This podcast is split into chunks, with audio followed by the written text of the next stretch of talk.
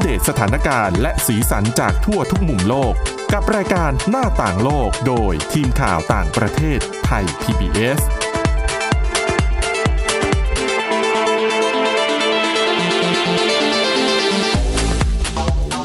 วัสดีครับ ต้อนรับคุณผู้ฟังสู่รายการหน้าต่างโลกกับทีมข่าวต่างประเทศไทย PBS นะครับ วันนี้อยู่กับคุณกรีนจิรวัตรมาสุขและผมก้าวพงศธรสุขพงศ์ครับ ครับผม สวัสดีครับ วันนี้มีหลากหลายเรื่องราวนำมาเล่าให้คุณผู้ฟังได้ฟังกันนะครับ ทั้งเรื่องของโควิด -19 ที่ตอนนี้เป็นประเด็นหลักในตอนนี้เลยนะครับ ในชิลีเนี่ยยังเผชิญกับวิกฤตการระบาดของโควิด -19 อยู่แม้ว่าจะฉีดวัคซีนเกิน 60%ไปแล้วนะครับ คุณกรีนก็มีเรื่องของเออโปรโมชั่นให้คนเนี่ยไปฉีดวัคซีนกันเยอะครับผมในสหรัฐนะครับเขาจะทำอย่างไรเดี๋ยวติดตามจากคุณกรีนดู แล้วก็มีเรื่องของภารกิจตามหารักให้แรดด้วยนะครับ อืมนะแค่เกรินชื่อว่าตามหาภารกิจรักให้แรดเนี่ยก็ก็ก็น่าสนใจแล้วนะครับ คือจะต้องแนะนำตัวละครก่อนตัวละครตัวแรกเป็นนางเอกสาวของเรานะฮะเขาชื่อว่าแอมมานะฮะเป็นแรดขาววัยห้าปี อย่างที่บอกเนี่ย โควิดเนี่ยมันกระทบไปทุกเรื่องทุกส่วนเลย เรื่องนี้กระทบกับโควิดยังไงก็คือว่าความจริงเนี่ยแอมมาเนี่ยจะต้องถูกส่งตัวจากสวนสัตว์อ่าในในสวนสัตว์ลีโอฟูซาฟารีในไต้หวันเนี่ยไปยังญี่ปุ่นฮะเพื่อค้นหาคู่ครองของตัวเองตัวแรกครับนะครับเอมมาและสาวตัวเนี้ยได้เข้ารับการคัดเลือกจากกลุ่มแรดทั้งหมด 23 ตัว เป็นไง เหมือนรายการโทรทัศน์มา มีการประกวดนะ ทั้งหมด 23 ตัว เอมมาชนะใจกรรมการด้วยบุคลิกที่อ่อนโยนฮะครับแล้วก็ไม่ค่อยชอบทะเลาะกับเพื่อนสัตว์ตัวอื่นๆอืมทำให้เธอกลายเป็นผู้ชนะในศึกค้นหารักแท้ครั้งนี้ฮะ แล้วก็ได้ตั๋วบินไปสู่ญี่ปุ่นฮะ หลังจากที่เดินทางนานกว่า 16 ชั่วโมงฮะ แอมมาก็มาถึงญี่ปุ่น เมื่อช่วงต้นเดือนมิถุนายนที่ผ่านมาฮะ ไปที่สวนสัตว์ไซตามะโทบุนะฮะ เขาเปิดเผยว่า เดิมทีเนี่ย เธอจะต้องเดินทางมาถึงญี่ปุ่นตั้งแต่เดือนมีนาคมแล้วนะ อืมแต่ว่าแผนการทุกอย่างเนี่ยต้องเลื่อนออกไปครับ เพราะว่าหลังจากเกิดการระบาดของโควิด -19 อย่างที่อย่างที่รู้กันว่าที่ญี่ปุ่นเนี่ยมันรุนแรงมากนะครับอย่างไรก็ตามเนี่ยขณะนี้เธอเดินทางถึงสวนสัตว์โทบุของญี่ปุ่นแล้ว แล้วก็ได้จับคู่กับแรดหนุ่มโมแรนเอ่อจะจะเรียกว่าแรดหนุ่มไหมแรดวัยสิบปีแล้วอะ สิบปีก็น่าจะเข้าวัยกลางคนเกือบสูงอายุแล้วนะของแรดสวนสัตว์ไซตามาโทบุครับ ได้พูดถึงการเดินทางของแอมมาว่า เธอไม่ได้มีท่าทีเคอะเขินนะฮะ หรือว่ามีอาการเครียดใด ๆ เมื่อต้องเดินทางไกล ประกอบกับขนาดตัวที่ถือว่าเล็กเมื่อเทียบกับแรดขาวตามธรรมชาติ ทำให้การขนส่งไปยังต่างประเทศของเธอเนี่ยเป็นไปได้ง่าย แล้วก็ไม่ได้มีอะไรต้องกังวลมากนักฮะนอกจากนี้ทางสวนสัตว์เนี่ยยังเชื่อว่าเอมมาเนี่ยจะสามารถปรับตัวเข้ากับสภาพแวดล้อมได้เป็นอย่างดีฮะเพราะว่าก่อนหน้านี้เนี่ยพี่เลี้ยงของนางงามคนเนี้ยของของแอมมาเนี่ยได้สอนให้เอมมาคุ้นเคยกับคำว่ามานี่และคำว่าไม่ในภาษาญี่ปุ่นแล้วนะฮะ ก็คือมีการเทรนก่อนก่อนที่จะส่งตัวเจ้าสาวไปสู่ญี่ปุ่น การส่งเอมมาไปญี่ปุ่นเป็นส่วนหนึ่งในภารกิจเพิ่มจำนวนแรดขาวในเอเชียฮะ เนื่องจากแรดขาวจัดอยู่ในกลุ่มสัตว์ประเภทใกล้ถูกคุกคาม ตามเกณฑ์ขององค์กรกองทุนโลกเพื่อธรรมชาติ WWF ฮะ โดยปัจจุบันเนี่ยแรดขาวเหลืออยู่ในโลกนี้เพียง 19,000 ตัวฮะ ซึ่งส่วนใหญ่อยู่ในป่าอยู่ทางแอฟริกาใต้ ครับ ในศตวรรษที่แล้วนะฮะแรดขาวเกือบกลายเป็นสัตว์สูญพันธุ์จากการถูกล่าตัดหนอฮะแต่ด้วยความพยายามในการอนุรักษ์และก็เพาะพันธุ์เนี่ยทำให้แรดขาวยังสามารถพบเห็นได้ในป่า แล้วก็สวนสัตว์บางแห่งในปี 2522 สวนสัตว์ลีโอฟูซาฟารีของไต้หวันเนี่ยนำเข้าแรด 8 ตัวจากแอฟริกาใต้ฮะแล้วก็ปัจจุบันเนี่ยเพิ่มสมาชิกได้มากถึง 23 ตัว ซึ่งนี่เป็นหนึ่งในโครงการเพาะพันธุ์แรดขาวที่ประสบความสำเร็จที่สุดแห่งหนึ่งในเอเชียเลยนะครับ ครับ เป็นเรื่องที่น่าสนใจมากนะ การส่งเจ้าสาวแลกขาวไปที่ญี่ปุ่น เราก็ต้องมาลุ้นกันต่อไปฮะว่าหลังจากที่จับคู่แล้วเนี่ย เธอจะท้องเมื่อไหร่นะครับ ก็เป็นเรื่องที่ต้องส่ง กำลังใจไปกัน เพราะว่าจำนวนแรกข่าวตอนนี้มันก็ไม่ได้มีเยอะแล้วทั่วโลกใบนี้นะฮะก็คิดว่าเป็นอีกหนึ่งเหตุการณ์ที่หลาย ๆ คนกำลังติดตามอยู่ด้วยนะครัใช่ คนที่สนใจในในเรื่องของของสัตว์ป่าเนี่ยก็ก็จะเห็นว่า เออ มันมีเรื่องอย่างเงี้ยให้แบบให้พอได้ชื่นใจบ้างนะ ในช่วงวิกฤตโควิด -19 เนี่ยครับนะครับเรามาต่อกันที่โปรโมชั่นดีกว่า ต้องตั้งคำถามอย่างนี้ ฉีดวัคซีนหรือยัง ทุกวันนี้ อืม ตอนนี้หลายคนก็รับไป หนึ่งโดสกันหละนึ่งโดสครับนะฮะก็ยังรอเข็มที่สองอยู่นะครับ ซึ่งก็คาดว่าอธิษฐานว่าคงจะไม่เลื่อนแหละนะ เพราะว่าก็อยากได้ในระยะเวลาของมันที่ที่เขากำหนดไว้นะครับทีนี้จะพากันไปที่สหรัฐครับ ถ้าเกิดว่าอยากให้คนไปฉีดวัคซีนกันเยอะๆเนี่ย เขาจะทำยังไงกันดี มันมีหลายอย่างมากเลยนะ ไม่ว่าจะเป็นแจกลอตโต้ที่นิวยอร์กใช่อ่าไหมใช่ แล้วก็ มีขบวนพาหงพาเหรดอะไร มีการประท้วงให้คนไปนู่นนี่นั่นกันเยอะแยะเลย ให้ไปฉีดวัคซีนนะฮะทีนี้ที่วอชิงตันเราพากันไปที่วอชิงตันกันบ้างครับวอชิงตันเนี่ยพยายามหาวิธีการใหม่ ๆ เพื่อชวนคนไปฉีดวัคซีน ทีนี้พอพูดถึงวอชิงตันเนี่ย เราต้องนึกถึงถึงความแบบความเจริญนะความน่าท่องเที่ยวนะ นโยบายที่ออกมาใหม่คือการออกกฎหมายเปิดทางให้ร้านค้าต่างๆ สามารถแจกกัญชาได้ฟรีแก่ผู้ที่ไปฉีดวัคซีนฮะอืมน่าสนใจไหม ต้องบอกก่อนว่าวอชิงตันเนี่ย เป็นรัฐที่เสรีกัญชานะ ครับ ก็คือเปิดอันนี้ให้คือรัฐวอชิงตันถูกไหมใช่อ่าก็คือเปิดให้เปิดให้คนเนี่ยสามารถใช้กัญชาได้ในขอบเขตที่เขากำหนดครับนะครับ ประเด็นก็คือรัฐวอชิงตันเนี่ยในประเทศสหรัฐเนี่ย ต้องการที่จะเพิ่มยอดการฉีดของประชาชนให้มากขึ้นกว่าเดิม ซึ่งตอนนี้มีประชาชนทั้งหมด 53%ที่ได้รับวัคซีนอย่างน้อยเนี่ย1โดส แล้วก็มีอีก 44%ที่ได้รับครบโดสแล้ว ทางการวอชิงตันจึงอยากหาวิธีการใหม่ๆ ที่น่าดึงดูดเพื่อให้คนไปฉีดวัคซีนกันมากยิ่งขึ้น เพื่อให้ถึงเป้าหมายของประชาชน 80%โดยไว ตามที่ไบเดนได้วางไว้นะครับ นโยบายนี้ออกมามีชื่อว่า Joy for Jab ฮะ โดยทางรัฐได้ออกกฎเปิดร้านค้า เออเปิดให้ทางเออเปิดทางให้ร้านค้า สามารถมอบกัญชาแบบสูบให้กับคนที่ไปฉีดวัคซีนต้านโควิด -19 แล้วได้ ครับ ซึ่งคาดว่าทางการเองก็จะช่วยสนับสนุนร้านค้าต่างๆตางไม่ว่าจะเป็นเรื่องของงบประมาณ แล้วก็ความช่วยเหลือในเรื่องของอื่นๆด้วย อย่างไรก็ตามเนี่ยนโยบายใหม่นี้ไม่ได้แปลว่าประชาชนทุกคนจะสามารถไปรับกัญชาได้นะ เดี๋ยวพอคิดว่า เออเป็นคนไทยอยู่ที่นู่นแล้วก็รีบไปจะไปฉีดวัคซีนแล้วก็จะไปรับกัญชา ไม่ได้นะฮะ เพราะว่าทางรัฐเนี่ยจำกัดให้เฉพาะประชาชนที่มีอายุ 21 ปีขึ้นไปเท่านั้น ทั้งนี้คณะทำงานในเรื่องกัญชาของรัฐวอชิงตันเนี่ย ระบุว่านโยบายนี้เป็นไปเพื่อกระตุ้นความ กระตุ้นให้เกิดความพร้อมที่จะฉีด หรือว่าจะรับวัคซีนได้โดยไวอะครับโดย จะจำกัดเวลาของการแจกเพียงแค่หนึ่งเดือนเท่านั้น แปลว่าตอนนี้ประชาชนสหรัฐเนี่ย ถ้าเกิดว่าใครอยากจะได้กัญชาฟรีๆ ก็ต้องรีบไปฉีดกัญชาเอ้ยฉีดวัคซีนฉีดวัคซีนนะครับขออภัยฮะไปฉีดวัคซีนเพื่อรับกัญชาฟรีครับเป็นไงยังไม่ทันได้สัมผัสกัญชาเลย เมาซะละนะฮะ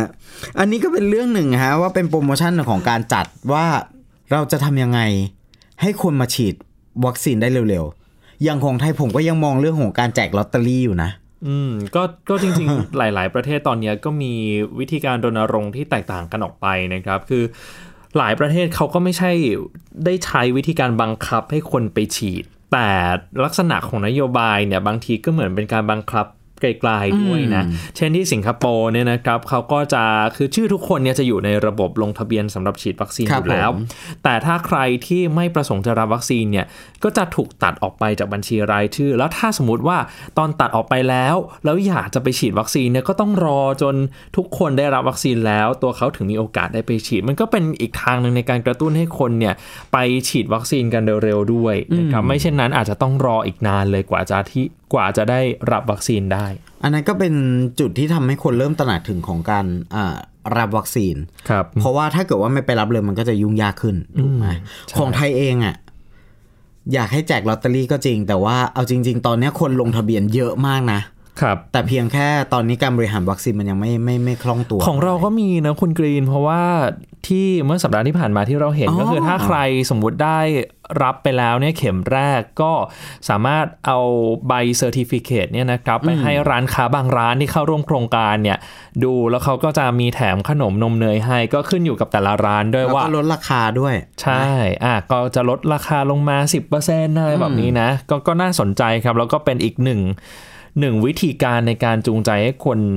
ฉีดวัคซีนกันเร็วๆ แต่ว่ามันก็ขึ้นอยู่กับการบริหารจัดการของภาครัฐ คือเหมือนต้องเข้าหากันทั้งสองฝั่งด้วยนะ อันนี้อันนี้เข้าใจว่ามันไม่ได้มาจากภาครัฐนะ อันนี้อันนี้เข้าใจว่ามันมาจากส่วนของเอกชนที่ที่อยากจะทำการตลาด อ่าใช่ เพราะว่าลด10%อะมันก็คือก็ ก็ราคามันก็ไม่ได้สูงหรอก เพราะว่าราคาต่อชิ้นที่ที่เราเห็นขายอะมันก็มันก็ไม่ได้สูงนะฮะลด10%มันก็ลดไปได้นิดหน่อย แต่ว่าเอาละมันก็เป็นจุดเริ่มต้นของการแบบจูงใจให้คนแบบ เออ ฉันไปฉีด ฉันมีใบเซอร์แล้ว ฉันได้ลดราคานะ ฉันได้กินฟรีนะ แต่ทั้งนี้ทั้งนั้นก็คือจำนวนวัคซีนเองก็ต้องเพียงพอสำหรับความต้องการของประชาชนด้วยนะครับนะครับอะเอาละครับเดี๋ยวช่วงต่อไปครับชวนคุยกันเรื่องของชิลีที่ตอนนี้ยังเผชิญกับวิกฤตโควิด -19 อาจจะเรียกว่าเป็นรอบใหม่ก็ว่าได้นะครับแม้ว่าจะฉีดวัคซีนไปเกินครึ่งของจำนวนประชากรแล้วครับ หน้าต่างโลกโดยทีมข่าวต่างประเทศไทย PBS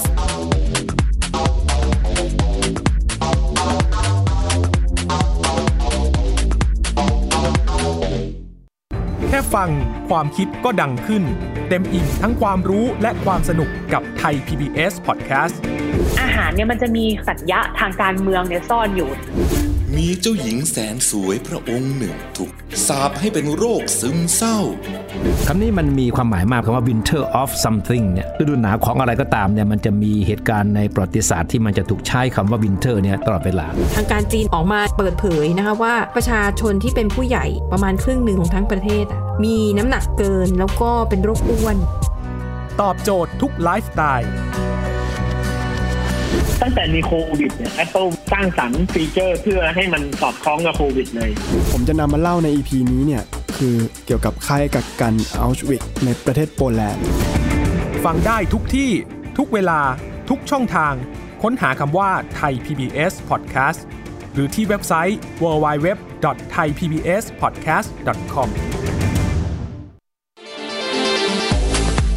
หน้าต่างโลกโดยทีมข่าวต่างประเทศไทย PBS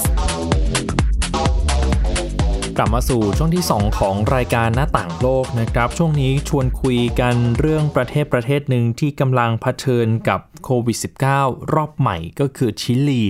ชิลีเนี่ยอยู่ในอเมริกาใต้นะครับ ก่อนหน้านี้ก็ได้รับเสียงชื่นชมในฐานะประเทศที่สามารถเดินเครื่องโครงการฉีดวัคซีนให้ประชาชนได้เป็นประเทศแรกๆในอเมริกาใต้ด้วยซ้ำไป แต่ว่าตอนนี้เนี่ยทาง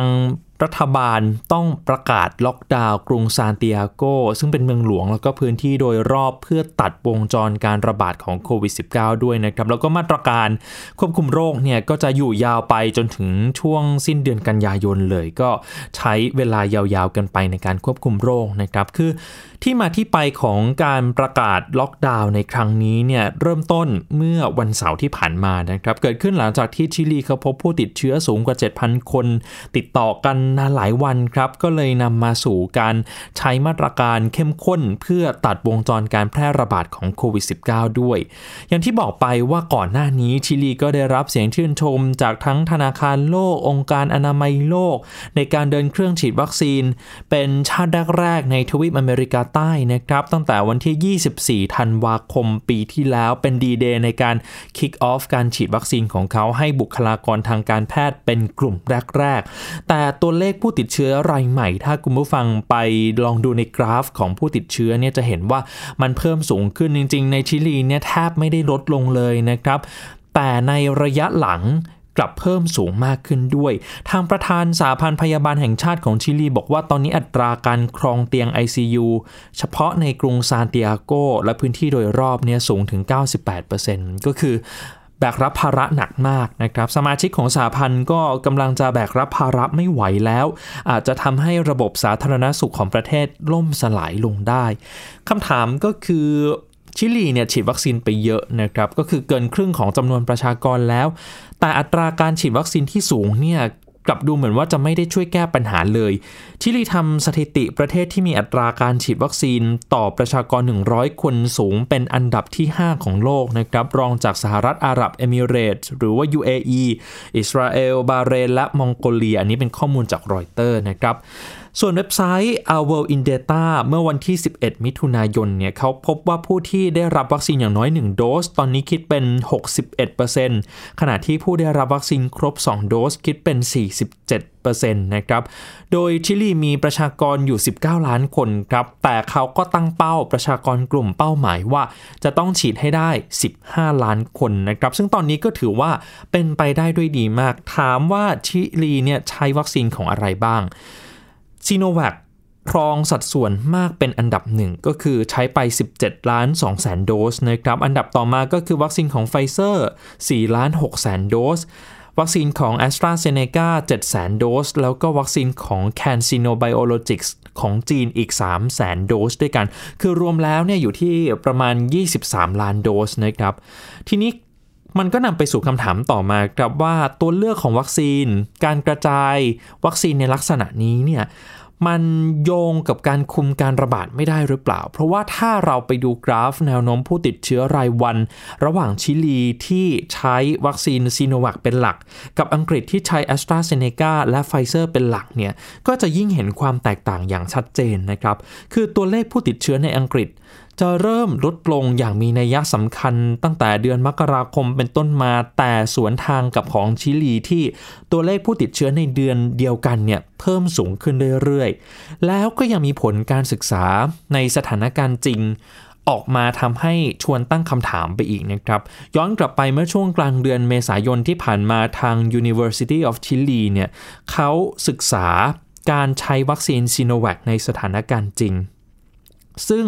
ตีพิมพ์ออกมาเป็นภาษาสเปนนะครับพบว่าการฉีดวัคซีนครบ 2 โดส จะมีประสิทธิภาพอยู่ที่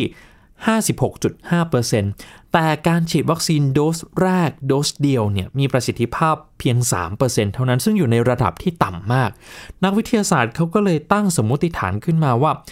หรือว่าผลการศึกษานี้มันจะไปสัมพันธ์กับการเพิ่มขึ้นของตัวเลขผู้ติดเชื้อรายใหม่ด้วย เพราะว่า จากการสำรวจดูเนี่ยนะครับ ผู้ติดเชื้อรายใหม่ส่วนใหญ่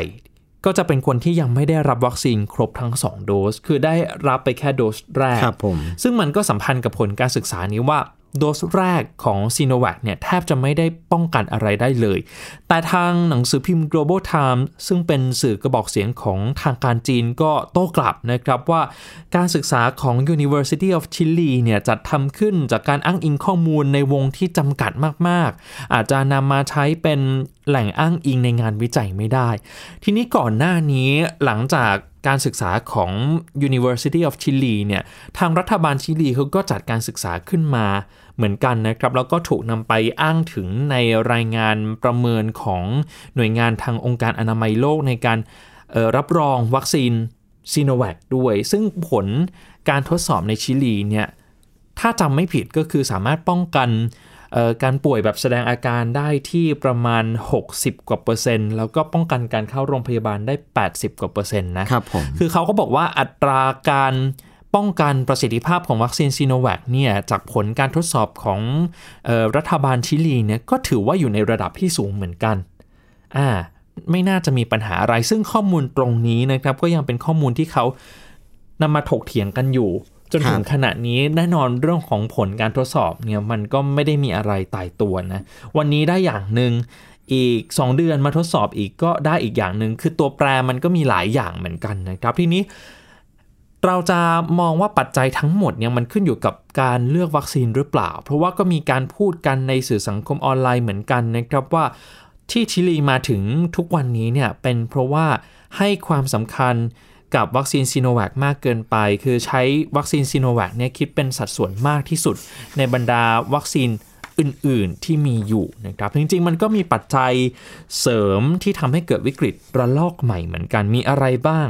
คือผู้เชี่ยวชาญด้านการแพทย์เนี่ยบอกว่าวัคซีนต้านโควิด -19 ไม่ได้มีประสิทธิภาพเต็มร้อยอยู่อยู่แล้วอย่างที่เราทราบกันดีนะครับ นอกจากนี้เวลาใช้วัคซีนเนี่ยก็ยังต้องใช้เวลาสักระยะหนึ่งหลังจากฉีดไปแล้ว กว่าที่ประสิทธิภาพวัคซีนจะไต่ระดับไปถึงจุดสูงสุดของตัววัคซีนตัวนั้นๆนะคุณกรีนครับอผม ไม่ได้หมายความว่าเราได้รับไปครบ 2 โดสแล้ว มันจะขึ้นไปถึงจุดสูงสุดของมันเลยไม่ใช่ไม่ใช่แล้วคือมันต้องทิ้งระยะเวลานานหลายสัปดาห์ แต่ทีนี้เนี่ย เมื่อเดือนธันวาคมปีที่แล้ว ถ้าคุณผู้ฟังยังจำกันได้นะครับ ตอนนั้นรัฐบาลของชิลี เลือกที่จะฉีดวัคซีน พร้อมกับการผ่อนปรนมาตรการต่างๆ เปิดรับนักท่องเที่ยวจากต่างประเทศเข้ามา เปิดร้านค้าร้านอาหารเพื่อกระตุ้นเศรษฐกิจหลังจากที่กราฟผู้ติดเชื้อเนี่ยลดลง เขาก็คิดว่าแนวโน้มสถานการณ์เนี่ยน่าจะดีขึ้นแล้ว แต่ถ้าเราเปรียบเทียบในช่วงเวลาเดียวกันก็คือเดือนธันวาคมปีที่แล้วอังกฤษก็เจอการระบาดใหญ่นะครับ แต่เขาใช้วิธีการปิด ทุกอย่างใช้มาตรการล็อกดาวน์อย่างเข้มข้น แล้วก็ควบคู่ไปกับการปูพรมฉีดวัคซีน ให้ครอบคลุมประชาชนมากที่สุด สรุปก็คือผลของอังกฤษเนี่ยเห็นว่าผู้ติดเชื้อลดลงจริงๆนะหลายคนก็เลยบอกว่าจริง ๆ มันอาจจะไม่ได้เกี่ยวข้องกับการฉีดวัคซีน คือฉีดวัคซีนอะ เกี่ยวประสิทธิภาพวัคซีนถามว่าเกี่ยวไหมก็เกี่ยว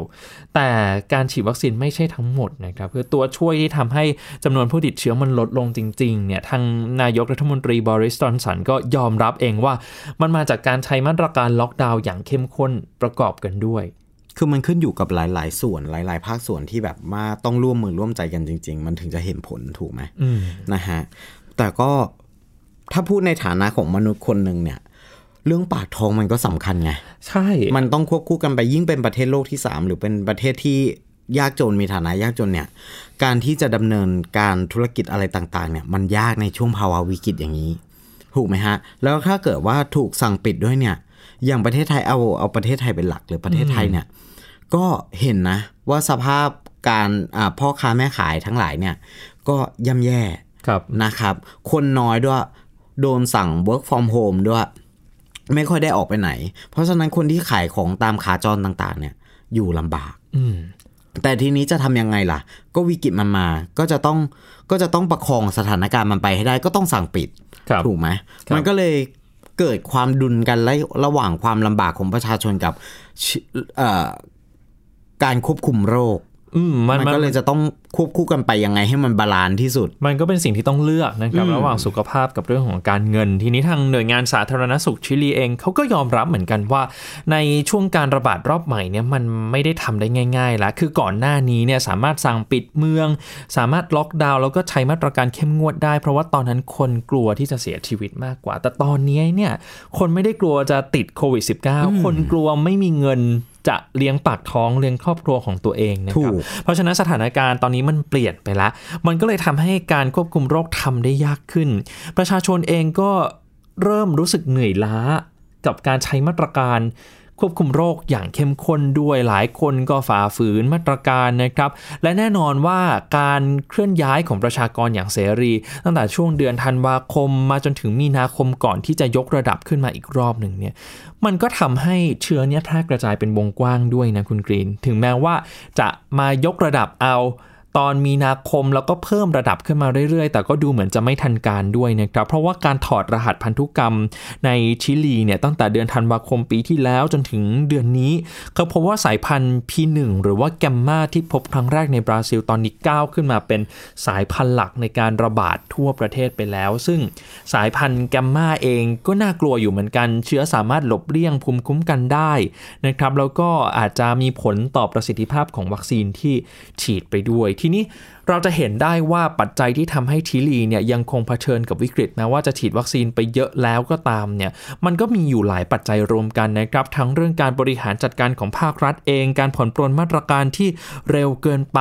แม้ว่าจะใช้วิธีการฉีดวัคซีนเร็วก็ตาม รวมถึงการให้ความร่วมมือของประชาชนที่เริ่มที่จะอ่อนลงด้วยนะครับ แต่หลายคนก็ตั้งคำถามเหมือนกันว่า เอ๊ะถ้าเรามองในมุมกลับกันล่ะว่า ถ้าหากชิลีก่อนหน้านี้เนี่ยใช้วิธีการกระจายวัคซีนให้มันเท่าๆกัน หรือว่าเน้นตัวใดตัวหนึ่งเป็นพิเศษไม่ได้เน้นซีโนแวคเนี่ยสถานการณ์มันจะเป็นแบบนี้หรือเปล่า อันนี้ก็เป็นคำถามสำคัญเหมือนกันนะครับ เพราะว่าตอนนี้ทางซีโนแวคเองเนี่ยผล